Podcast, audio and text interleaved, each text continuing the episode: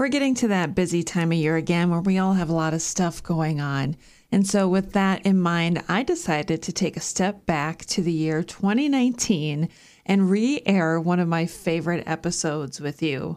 It's the one where I got to speak with author Margaret George because her autobiography of Henry VIII was one of the very first Tudor books I ever read. So I hope you enjoy this revisit with Margaret George the Tudors Dynasty Podcast.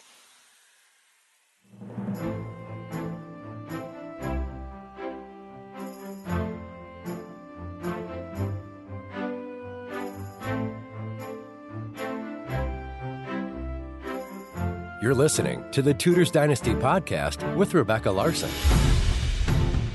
Today, I'd like to welcome to the show very well known author Margaret George. Margaret, welcome to the show. Thank you so much. I'm delighted to be here. So many of my listeners know you probably best from the autobiography of Henry VIII, but I want to know when did your love of history begin? Well, it began when I was a child. Uh, my father was in the Foreign Service, and when in the really uh, uh, formative years of being seven, eight, and nine years old, we lived in Tel Aviv, Israel. And uh, I went to a British school. So you can see where this is leading. Um, first of all, I learned a lot of British history in this. Even though I was only in, you know, an elementary school, their school system really it was very grown up for little kids, I think. And so not only did we have did we have to to you know pray for the king, the king the morning exercises and learn about British history. But of course, I was in in Israel, surrounded by all this history, and we studied history in my school. I still have those books. Uh, there was the, the House of History, and it started with Mesopotamia, and it went on through Egypt and so on. And I got my father to take me to to Egypt, and uh, so all this history was very real to me. And those two, the ancient and the and the English, have always stuck with me. And I guess that shows that when what you learn when you're seven, eight, and nine it really gets implanted. so that's really when it got started. My father was really interested in history, and uh, I remember we went around. He ordered a lot of books about the Crusader castles and the Crusades, and he he knew all of those things. And we would go visiting these castles and and uh, learning all about Saladin. And uh, well, so that's where it comes from. What a fascinating childhood you had. It, it was. It was an unusual one, really. Uh, very, very odd in some ways, but uh, but uh, very uh, special in others. Well, and I think, you know, you talked about obviously where your love of history began, and we know that you have a fascination with the Tudors. Um, who would you say is your favorite Tudor monarch and why?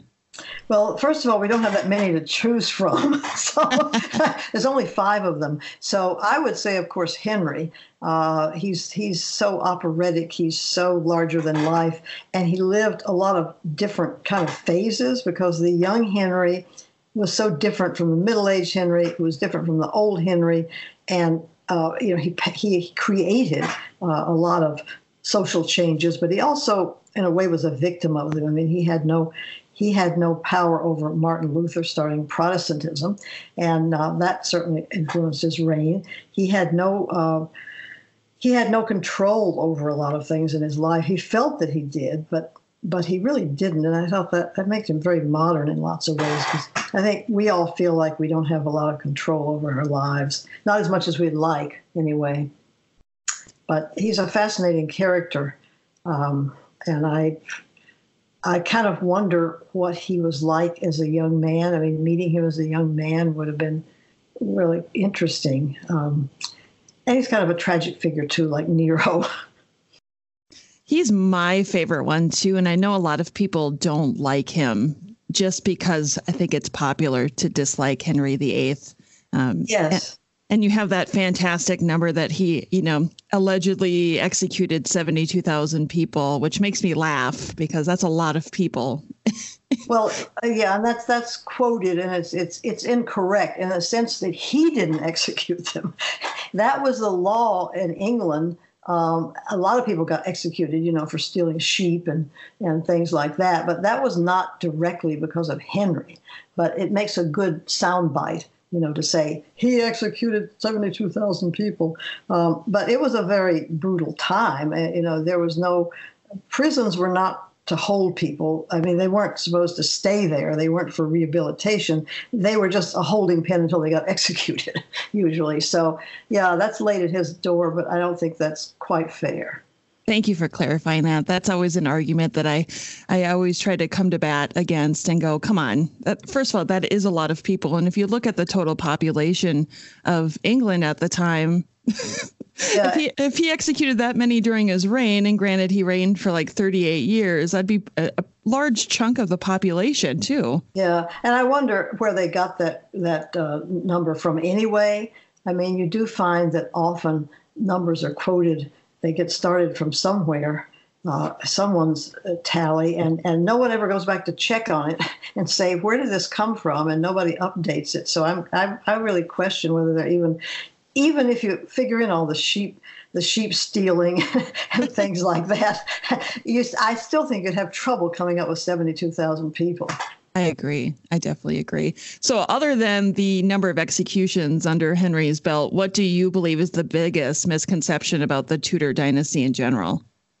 Well, uh, I'm not sure that in general there's a lot of misconceptions about them. I mean, they, pretty much are somewhat like their their public uh, uh image. That is, Henry VII really was stingy and, and hard nosed and Henry VIII really was, you know, over the top in lots of ways. And well, we can for, and and Mary, uh, you know, Mary Tudor certainly was a, a, a fervent Catholic who wanted who wanted to restore her mother's religion. And of course, the times being what they were, you you know, burning people was perfectly okay. Um, Elizabeth really was mysterious and um, very enigmatic, uh, very very hard to ever get to know. Uh, she was a great ruler. Uh, so I, am not quite sure uh, what misconceptions people have about them. The, the, broad outline is pretty accurate, I think. Um, what do you think?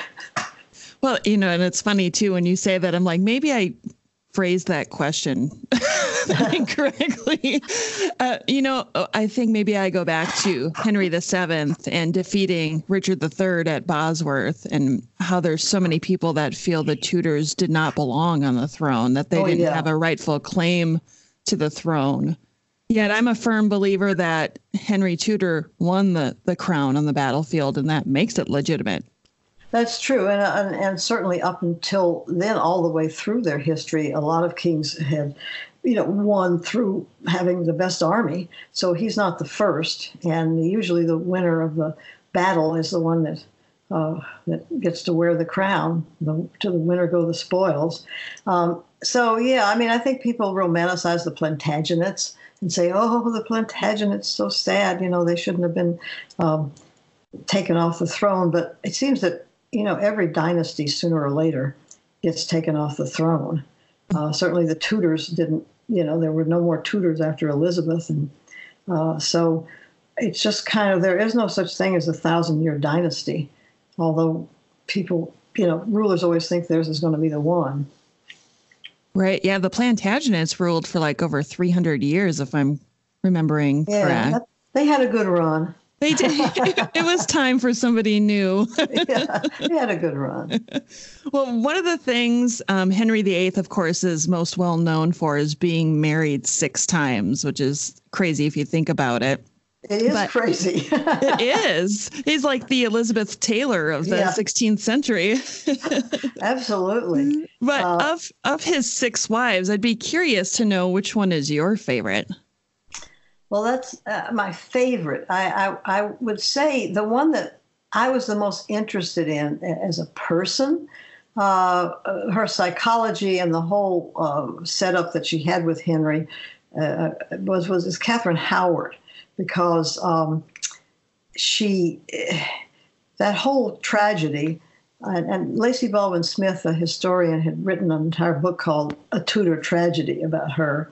Uh, she's probably the least well known of all of them, too, because she was so young.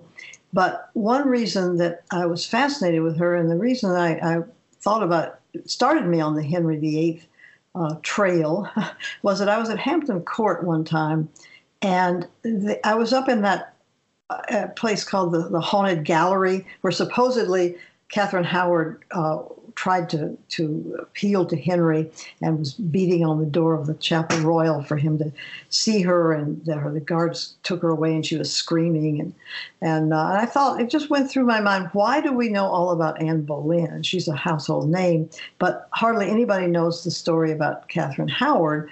And they were very similar because they were cousins. And they they uh, they both met the same end for supposedly the same reason. And, I, and that movie, Vertigo, which was a movie with James Stewart and Kim Novak, was made in the 1950s, a Hitchcock movie, which has since been acclaimed as one of the best movies of all time. But it was really about trying to recreate and bring back somebody from the dead that you were responsible for killing and trying to make it happen all over again. Like like I want I want another chance. I want a chance to have this happen again, and this time it's going to turn out differently. And I wondered if Henry, if that was his motive for getting involved with Catherine Howard, because she was she was Anne's cousin.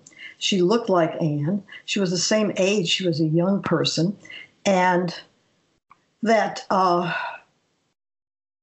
she was then accused. She actually did the things that Anne was accused of, and it turned out the same way. She ended up being beheaded, just like Anne. But that whole that whole psychological, you know, triangle almost uh, fascinated me. And then as I got more into it, I, I saw it's also the same old story about an older man who wants to recreate his youth. And the whole psychological thing about it fascinated me. She herself, I think, was really a pretty innocent and naive person. I mean, she when you read about some of the things that she did, you think, I can't believe anybody would be that foolish. Uh, don't write love letters to Henry's uh, chamber attendant saying, you know, my heart is want to die when I think I cannot always be in your company. Catherine, the queen. I mean, really. But she was just a teenager. And so I, though originally I just wanted to write that part. And then I thought, no, um, I have to write his whole story because if it's not in context, if you haven't seen him as a young man and seen him grow up and seen the other wives he has had, doesn't really make as much sense. It's not as powerful. And then I got got very interested in Henry himself because he was so different as a young man. So that's that's a very long answer to your question. She, I love Catherine Howard too. I feel like the longer I study the Tudors, my answer changes every uh-huh. year. Yeah, and yeah. I think everybody is drawn to Anne Boleyn first because her story is so tragic and it's yeah. the one that's carried the longest over time. Yet all of his wives have their own tragic stories. They do. They do. You know, I um I've enjoyed watching that uh, the Spanish Princess, which is a miniseries made from Philippa Gregory's books. And um, you know, sure, it's a miniseries and it has all all the, the exaggerations and Hollywoodisms. But I, the young Catherine and the young Henry in that are, are very good, and it does take you back to her story because you, you know people think of her as just this this kind of old sad dowager, you know, praying and and and being being.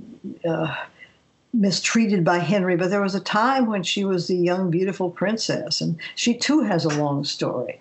And of course, Anne Boleyn has a story, and Jane Seymour does, and Anne of Cleves. I went to the place where I went to Cleves, where where Anne Anne's castle was, and you know, you, it's so interesting to see it outside of England to see this little castle in this small German duchy, and think that she went to England and became you know Henry's wife, and then then the beloved sister of Henry, and she too had a has a story, and of course, oh, of course, poor Catherine Parr. I mean, talk about a bad deal.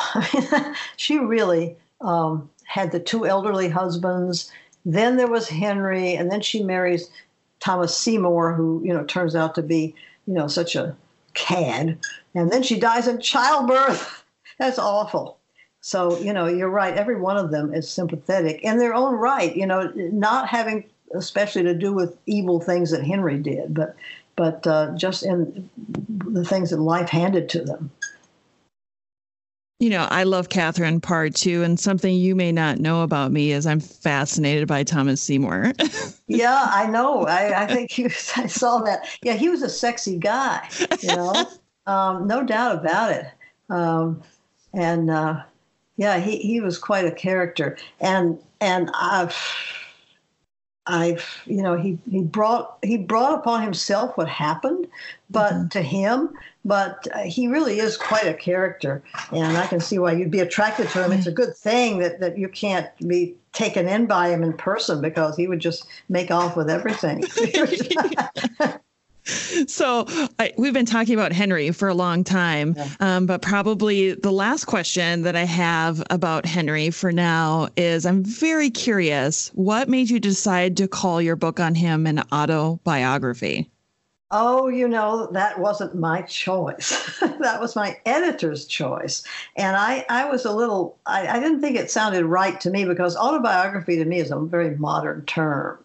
I mean, I don't think people in, in Henry's day would call it an autobiography, uh, but she she liked it and she and she said no no let's call it that. So um, I once someone even once said I heard somebody say I was in a bookstore and I was standing there and I someone picked up the book they didn't know I was connected with it and they said autobiography of Henry VIII but they said but he's dead.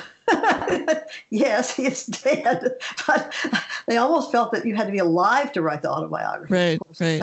Um, and then after that, you know, my other books, um, there was the memoirs of Cleopatra and the confessions of young Nero. and, and finally, I just, we ran out of, um, you know, euphemisms for I'm telling this story. but, but no, that was her idea.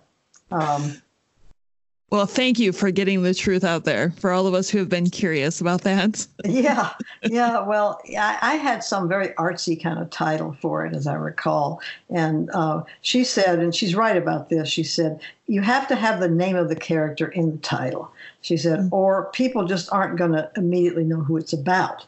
So I have tried to do that ever since. I think that's true. If you have some some esoteric kind of quote from something and and you know people don't know this is this is Henry VIII. So the autobiography of Henry VIII certainly certainly put it out there.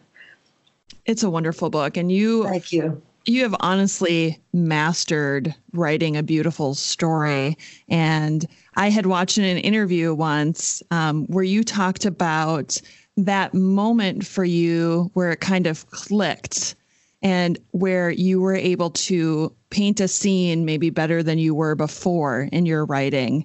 And I hope you know where I'm going with this because you had mentioned um, a class that you took that changed this for you. Oh yeah, you know, um, I, I, took a screenwriting course, uh, and and just for fun because I like movies a lot, as you could tell by my reference to Vertigo, uh, and I really learned a tremendous amount there. And one thing that was that they said you have to structure something correctly. Usually, if, if something isn't working, the problem is, is usually structure. And, and, and so it made me realize that, yeah, that scenes have to be structured. Uh, they can't just be, can't just be interesting characters that you think are interesting and, um, and beautiful words. Although I think, of course, language is important. And I, I did study, actually go and underline things in, um, you know Fitzgerald and Yeats and especially you know, Yeats and Poe and uh, you know people that use language beautifully uh, and uh, Keats and and uh, Ray Bradbury because I think I think that that's uh, you know, the, the, sensual uh, things like the sun warmed porch or the the, the, the, sound of the wind and the leaves, all those help make the scene seem real. But I think the screenwriting course was right about the structure. And I think that if you if you start out, you have to decide is it whose point of view is it, and and how are you going to get get to introduce the characters and so on and so on. And and, and, you, and the hardest thing is working out the structure. I think so. I think I've pretty much I've learned how to do it. Uh, I'm not very good. I'm very linear. So the new the new um, fashion for all this jumping around and, and, and kind of going back and forth in time and, and so on. I, I don't think I could, I can't think that way. I have even deconstructed novels that do that because, of course, the, the, the writer cannot stop the reader from, from going ahead and, and putting putting the chapters back in the way that the reader wants them so that so that it can become linear. So i'm, I'm confessing now that i have done that to people's books because i just um, for me structure it has to be linear. You have to go forward and um, and have a kind of a coherence in it. For me, anyway, I know it. A lot of people really like the jumping around, and that's I say more power to them. But I, I can't really do that. Well, we've talked a lot about Henry VIII, and now we've discovered how you became such a magnificent writer. Let's talk next about your book on Mary, Queen of Scots. So that one's Mary, Queen of Scotland and the Isles. That one looks like it was published in 1992. That's right. Um, and it's, that, it's had a resurgence recently because of the movie and the opera and everything. So it's one of those characters that, that never moves off stage completely. Yeah, yeah. And the the one thing I noticed when I read that book is you spend a lot of time at the beginning of her life, so to speak, at French courts. How many years did she spend there again? She was there 13 years. And, and talk about formative years. She went when she was five and she didn't come back till she was 19. So, therefore, you know, all these influences that you're going to have that stay with you the rest of your life. She was absolutely immersed in this French culture. And her mother was French. So she was half French anyway. Do you think she was as romantic as history enthusiasts like to believe she was? well, I'm not sure exactly what they mean by romantic. Um, she's certainly a romantic heroine uh, in, in, people's minds, but I think she was she was both an optimist and she was impulsive. So, in other words, she went with her intuition, uh, which would be fine, except that her intuition. Um, she was a bad judge of character. So, for example, the optimism and the impulsiveness. So, she decided to go to England uh, after she had been, for the second time, um, lost a battle in Scotland and was obviously not going to get to keep her throne at all. And she decided, I'll go to England. Elizabeth will help put me back on the throne. And it was very impulsive. And it also was optimistic. It was like, of course, Elizabeth will help me. Well, if she had really stopped to think about it, she would have realized that there were a lot of reasons why Elizabeth would not want to help her. Uh, one of them being that Mary had put the arms of England on her shield when she was in France, and and also that Elizabeth was unpredictable.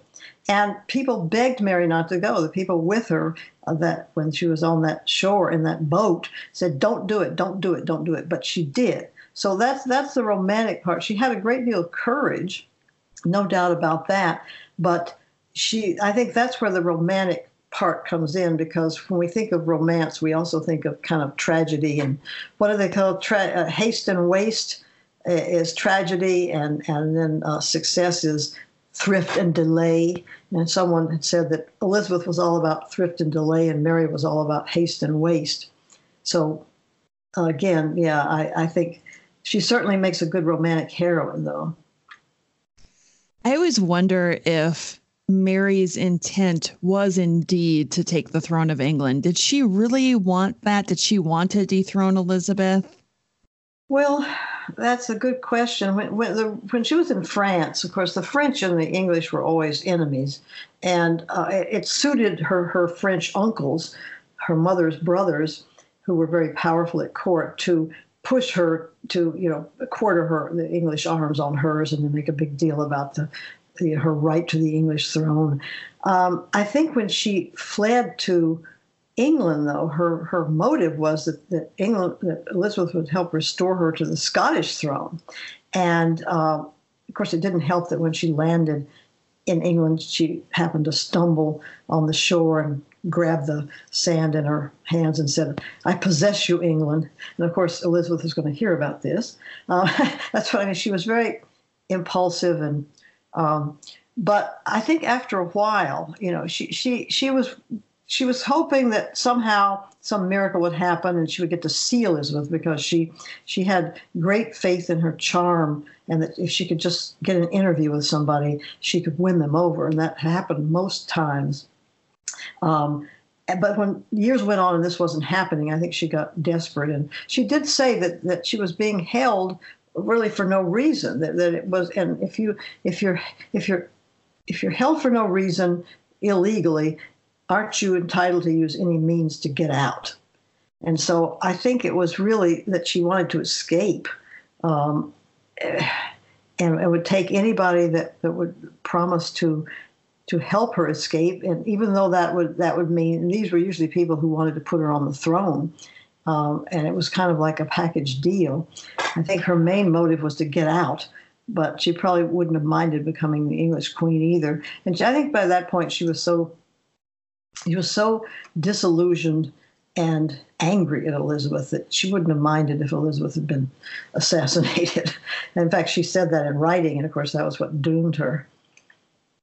Yeah, and that was going to be my next question is do you think the execution of Mary was the, really the only possible outcome of their story?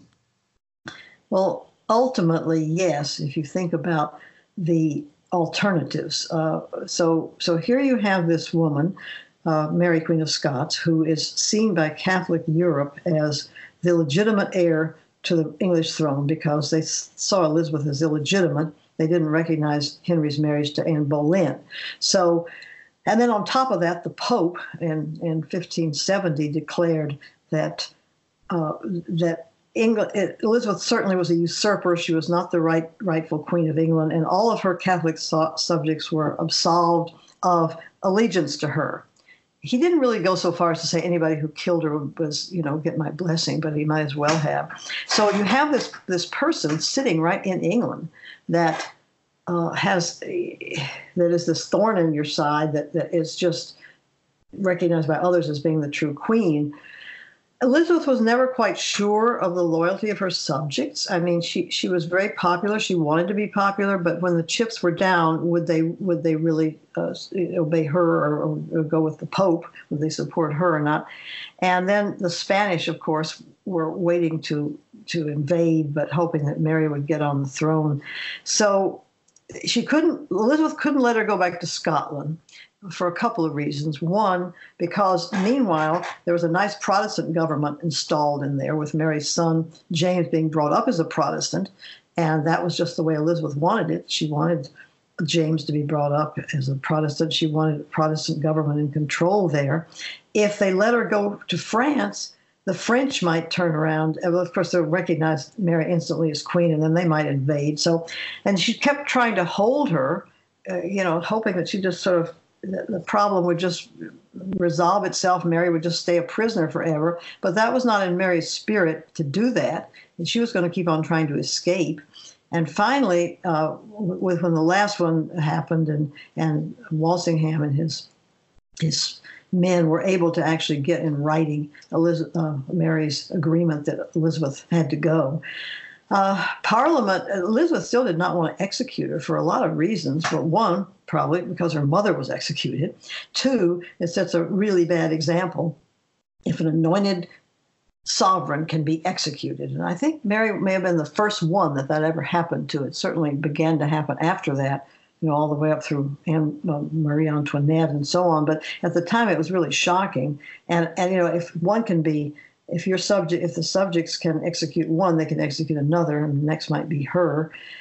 Uh, so there, that that was a reason that she didn't want to. So she delayed and delayed, and hope. And one of Mary's schemes involved becoming engaged to the Duke of Norfolk, and he had gotten executed and, Elizabeth hoped that he would kind of like satisfy Parliament, but it didn't. And they, they said, look, you know, you, you don't care about us.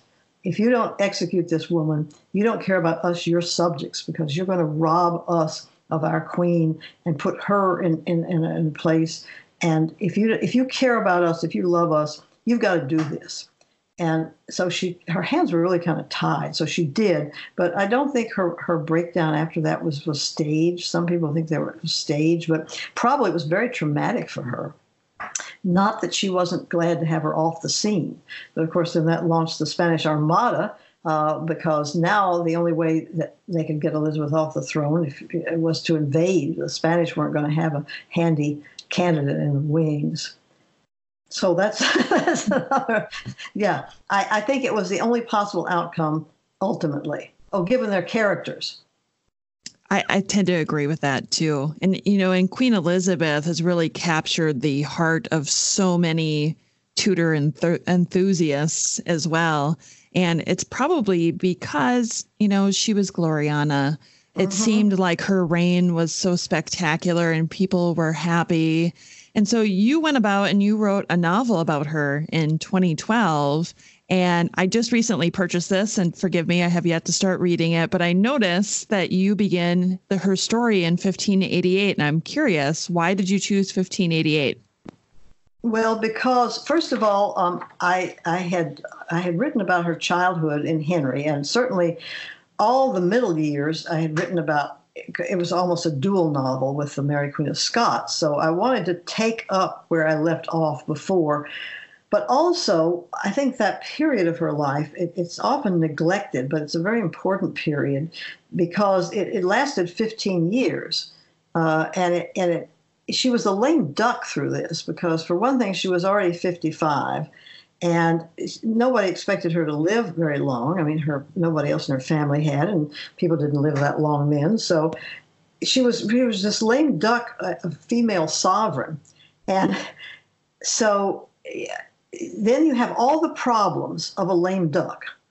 You have loss of power.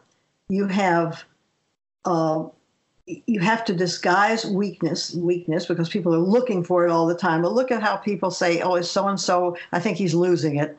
Um, I think so and so. Did he seem a little befuddled? You know, I think she's too old." Um, and then people planning for a future without you. I mean, you know, which they're doing. They're plotting, they're planning the future without you because they think that it's going to be very soon. So her her great need was to keep control. And I found that really interesting, all the ways that she tried to keep control. And the three big crises in, in her reign all clustered about that time. There was the Mary Queen of Scots execution, which just took place, but it still was reverberating in 1588. And then there was the Armada, and then there was the, the, the rebellion of the Earl of Essex. And so, uh, also, that whole period really is the part when we think of the Elizabethan era. I actually didn't get started till about 1587, which is when Shakespeare came to, to London and got started writing. So we think about, you know, Shakespeare and, and we think about the, the whole music and the whole society then. A lot of it really was in the latter part of her reign. And you know, get the first colony in, in the New World. Uh, you've got um, Roanoke, and you've got the naming of the of the uh, colony of Virginia, so named after the Virgin Queen. So it's a very rich period, and I think that people don't um, write about it so much because she's older, and also because the romance aspects of her life have kind of uh, faded away. Except she did have that late romance with the French, the French dauphin, the, the frog, and she came very close to marrying him. It's really fascinating. But she she uh, was 17 years younger, and yet why did she almost marry him? She seemed to be very affectionate toward him, but there was sort of like suddenly maybe she thought, I'd like to be married. I have to try being married. But it was so traumatic for her that, that she announced her engagement one evening, and by the next day she had to call it off. Uh, so you get all of this psychological um, uh, drama in this in this period. But as I said, because Dudley is kind of, you know, he's already married to Lettice, and and he's kind of off the scene. People tend not to uh, like that as much, and not like the thing. Is not she's not courting 25 suitors like she was when she was younger. Maybe it's a it's a it's a time of life that doesn't attract people interested in romance, but I think politically, for political junkies, it's a very interesting period. So, for anybody who's going to pick up your book, if they have yet to read it, they can expect to learn more about the Armada. They can oh, expect yeah. to learn more about maybe her relationship or lack of relationship with Dudley. Uh, what well, else? What else am I missing? Of, they kind of settled into an old shoe relationship. I mean, they were very fond of each other to the very end, and I think his death was devastating to her. But I think it's like you know people that that, that have old old lovers that resurface, you know, like years later because they they find them on Facebook and and they meet again. And and you know the passion is kind of gone. The affection is still there. And I think that that was the twilight of their relationship. And also you can expect to see uh, you know the whole thing about a woman uh, especially a woman clinging to power with all of her with all of her intellectual resources and doing everything she can to hide from people any any sign of weakness. So psychologically, it's very interesting, I think. I'm very curious because you are American, like I am. How do you go about researching your novels and finding all of these facts that you're able to put into the books? Well, you know, it, everything, most things are in print, of course. And in the old when I started out, I had to obtain all these books. And Mary Queen of Scots, also, there's a, a set of Victorian books, one by in the late 1800s, written by Agnes Strickland called Lives of the Queens of England. It's a multi-volume set. And then there was Lives of the Queens of Scotland, which is much harder to find. I was able to find them in Edinburgh. Uh, and uh, I I think you know that that you just have to go there. You have to be persistent to to uh, look things up. You have to spend a lot of time in museums, and but the thing is, it is a lot easier now because of the internet. I mean, when I was doing Henry and Mary Queen of Scots, there was no internet.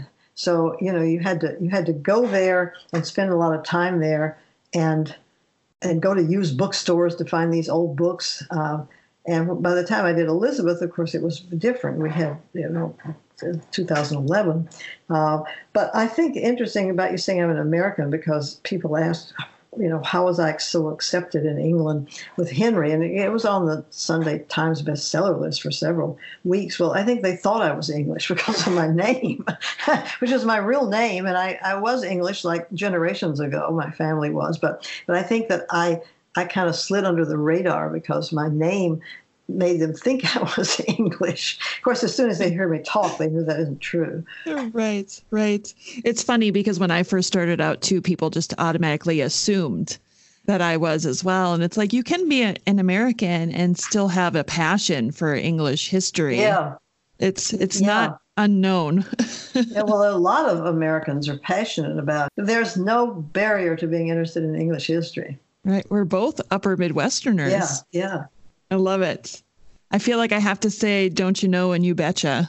Yeah. well, I'm curious too. Um, at the moment, are you working on any other projects? Well, you know, it's interesting. I may switch to America only because two things. Um, one, I we have bought a, a 1795 house in Washington D.C., which was one of the first houses built in Washington. Uh, after they finally settled it, that was going to be the capital, and uh, they gave uh, permission to you know there's always developers always developers rush in to to do projects so so the developers came in and they built a, a, these early row of houses and so you know, I think that I that house has seen so much American history, and and I kind of neglected American history because, um, you know, I was so involved with European and ancient and everything. But I'm getting very interested in American history, and I I would like to explore that more. But I have a ways to go with that because. Uh, I mean, I my it's almost like I'm I'm starting out as a real novice, which is a which is a challenge. But of course, I was with Henry too, and uh, I think that whole that whole time, you know, is is interesting. And then going further back, uh, you know, I, I think uh, of all things, you know, who who would I be interested in in, in working? I, am very interested in Pocahontas because I think there there again, of course, she had the two sides. She she it's incredible that she could have started out as she was and in the society she was in, and then end up going to the court in England and, and, and being introduced to the king and queen. It's just kind of mind blowing. Uh, I've always wanted to visit her grave, which is down the Thames a bit because she she died when she the English climate was too much. Um, and I've always wanted to visit her grave, but I'm curious about her too. So I may venture into America. Uh, um, and I'm working on a one-act play about Nero. Speaking of screenplays, uh, for this for this uh, Edinburgh Fringe Festival, it would be only a one-hour thing. It's it's very different to write a play than a novel, though. I'm finding out. So those are my possible projects, um, and um, you know, new new worlds to explore. I love that you're unafraid to try different things. It's it's it's the spice of life, really, isn't it? It is because I think if you just if you always do something that you're so familiar with, it's comforting. But there's a great joy in discovering something you know new, a whole new area, or a whole new eh, time in history, and and uh, you know it, it keeps you keeps you young and keeps you alive. I think. Yeah. Well, I'm just, you know, we're getting down to the end of the questions here. And there's a question that I ask every one of my uh, guests on the show that I would like to ask you as well. If I were to, able to give you a time machine, Margaret, and you were able to travel back in time and safely return, where and when would you travel to? Okay, well, this uh, I would I would go to Alexandria because it, there are no Ptolemaic cities now. There are no Hellenistic, beautiful cities. They don't exist. I mean, if someone once said, if you want to see what ancient Rome looked like, go to Washington, D.C., because we have all these intact classical buildings. And I'd love to see, of course, Cleopatra herself. I'd love to see and hear her because supposedly she had this beautiful voice that was like a, a, a harp being played, and that and that also that that she wasn't beautiful, but you couldn't be in her presence for very long without being utterly entranced by her. Well, that's a very abstract kind of kind of description. I would like to see it in action. I'd like to see what there was about her, and I'd like to watch. So yes, I would go to Alexandria and I would spend uh, the afternoon with Cleopatra in her palace. and uh, you also mentioned that um, whether someone asked if I'd done research in the Library of Alexandria. Well, when I was doing Cleopatra, that uh, that library didn't exist yet. It, it, ground was not broken yet. I think it was just barely broken. There was a, uh, some digging, but the buildings and the and the library itself uh, was still in the future. So no, I was not able to do that. Uh, I'd like to see the Alexandria Library. Hey, if I went back there, can I stay like a couple of days so I can see both the palace and the library? so I, and the lighthouse. I think I need about a week there, really, in my time machine. Wouldn't that be wonderful, though? If we could yeah. just go experience it and come back with all of oh, that information. I, I would. I I daydream about that. Mm. Okay, so what would my listeners be surprised to learn about you that maybe they would never expect to know? Well, what they would be surprised to learn is that I'm a sprinter and a long jumper, a competitive one. And so when uh, the, the 100 meters, the 200 meters, 400 meters, and the long jump, and um, I, just love track and field. and so in the sections in uh, the Nero book, the volume two, there's a Nero went off to Greece to um, compete in all the Panama games, and I have a number of things about races in there. And, and because I, I actually went to a, a, reenactment one there in Greece, uh, I had the personal experience of doing this. So, so when I write about it, I have really done it, and I and I, I enjoyed writing about it they had a complete reenactment. You had to run barefoot and then a tunic and everything, and that was that was great fun. But it also, you know, really helps you to know what what it was like for the people then, because athletics were so important to that particular mm-hmm. culture. I wish you could see the big smile on my face right now because I was in track and field when I was in high school and I was a sprinter, a middle distance runner, and a triple jumper. Oh, really? Okay. So well, you you are after my own heart. Oh well, you know that it, we sprinters have to stick together. I tell you, all those marathon people. Uh, right? They're crazy. Say, when you say you run, they always assume it's marathons. And yes. I've heard people say, "So, I, so how's your marathon?" Goes, I don't run marathons. I mean, 400 meters is a long way from me. It so. is. It is. I'll have to say the 400. Um, was my specialty when I was in like middle school. Um, but I soon tired of it because it, it is hard. It's a sprint. That's one whole, sprint. you know. It's a oh. sprint. Oh, Yeah. yeah. But I preferred so, I've preferred the jumping, the triple jump. But let me tell you, I did a number on my knees, and now I can't run anymore. Oh and, no! Yeah, it makes me sad. I loved running. It was therapeutic. Yeah, that's too bad. Well, I stayed away from the triple jump for that reason because I knew it was harder with the with the three things, and I thought I better stick with just one, the one landing, and not three. So. Oh, Margaret, it was so fun to talk to you today and learn all about your your books and how they came about. And thank you so much for being on the show. Well, thank you so much for inviting me. I'm I'm so pleased that you thought of it, and I've enjoyed it very much. And um, let us be in touch as we Midwesterners and and uh, sprinters uh, got to stay in touch. And I will let you know what happens about my my my foray into American history. Oh, we can't wait. Thanks for listening to this episode of the Tudors Dynasty Podcast. You can follow and support the Tudors Dynasty Podcast on Facebook, Twitter, Instagram, and Patreon at Tudors Dynasty.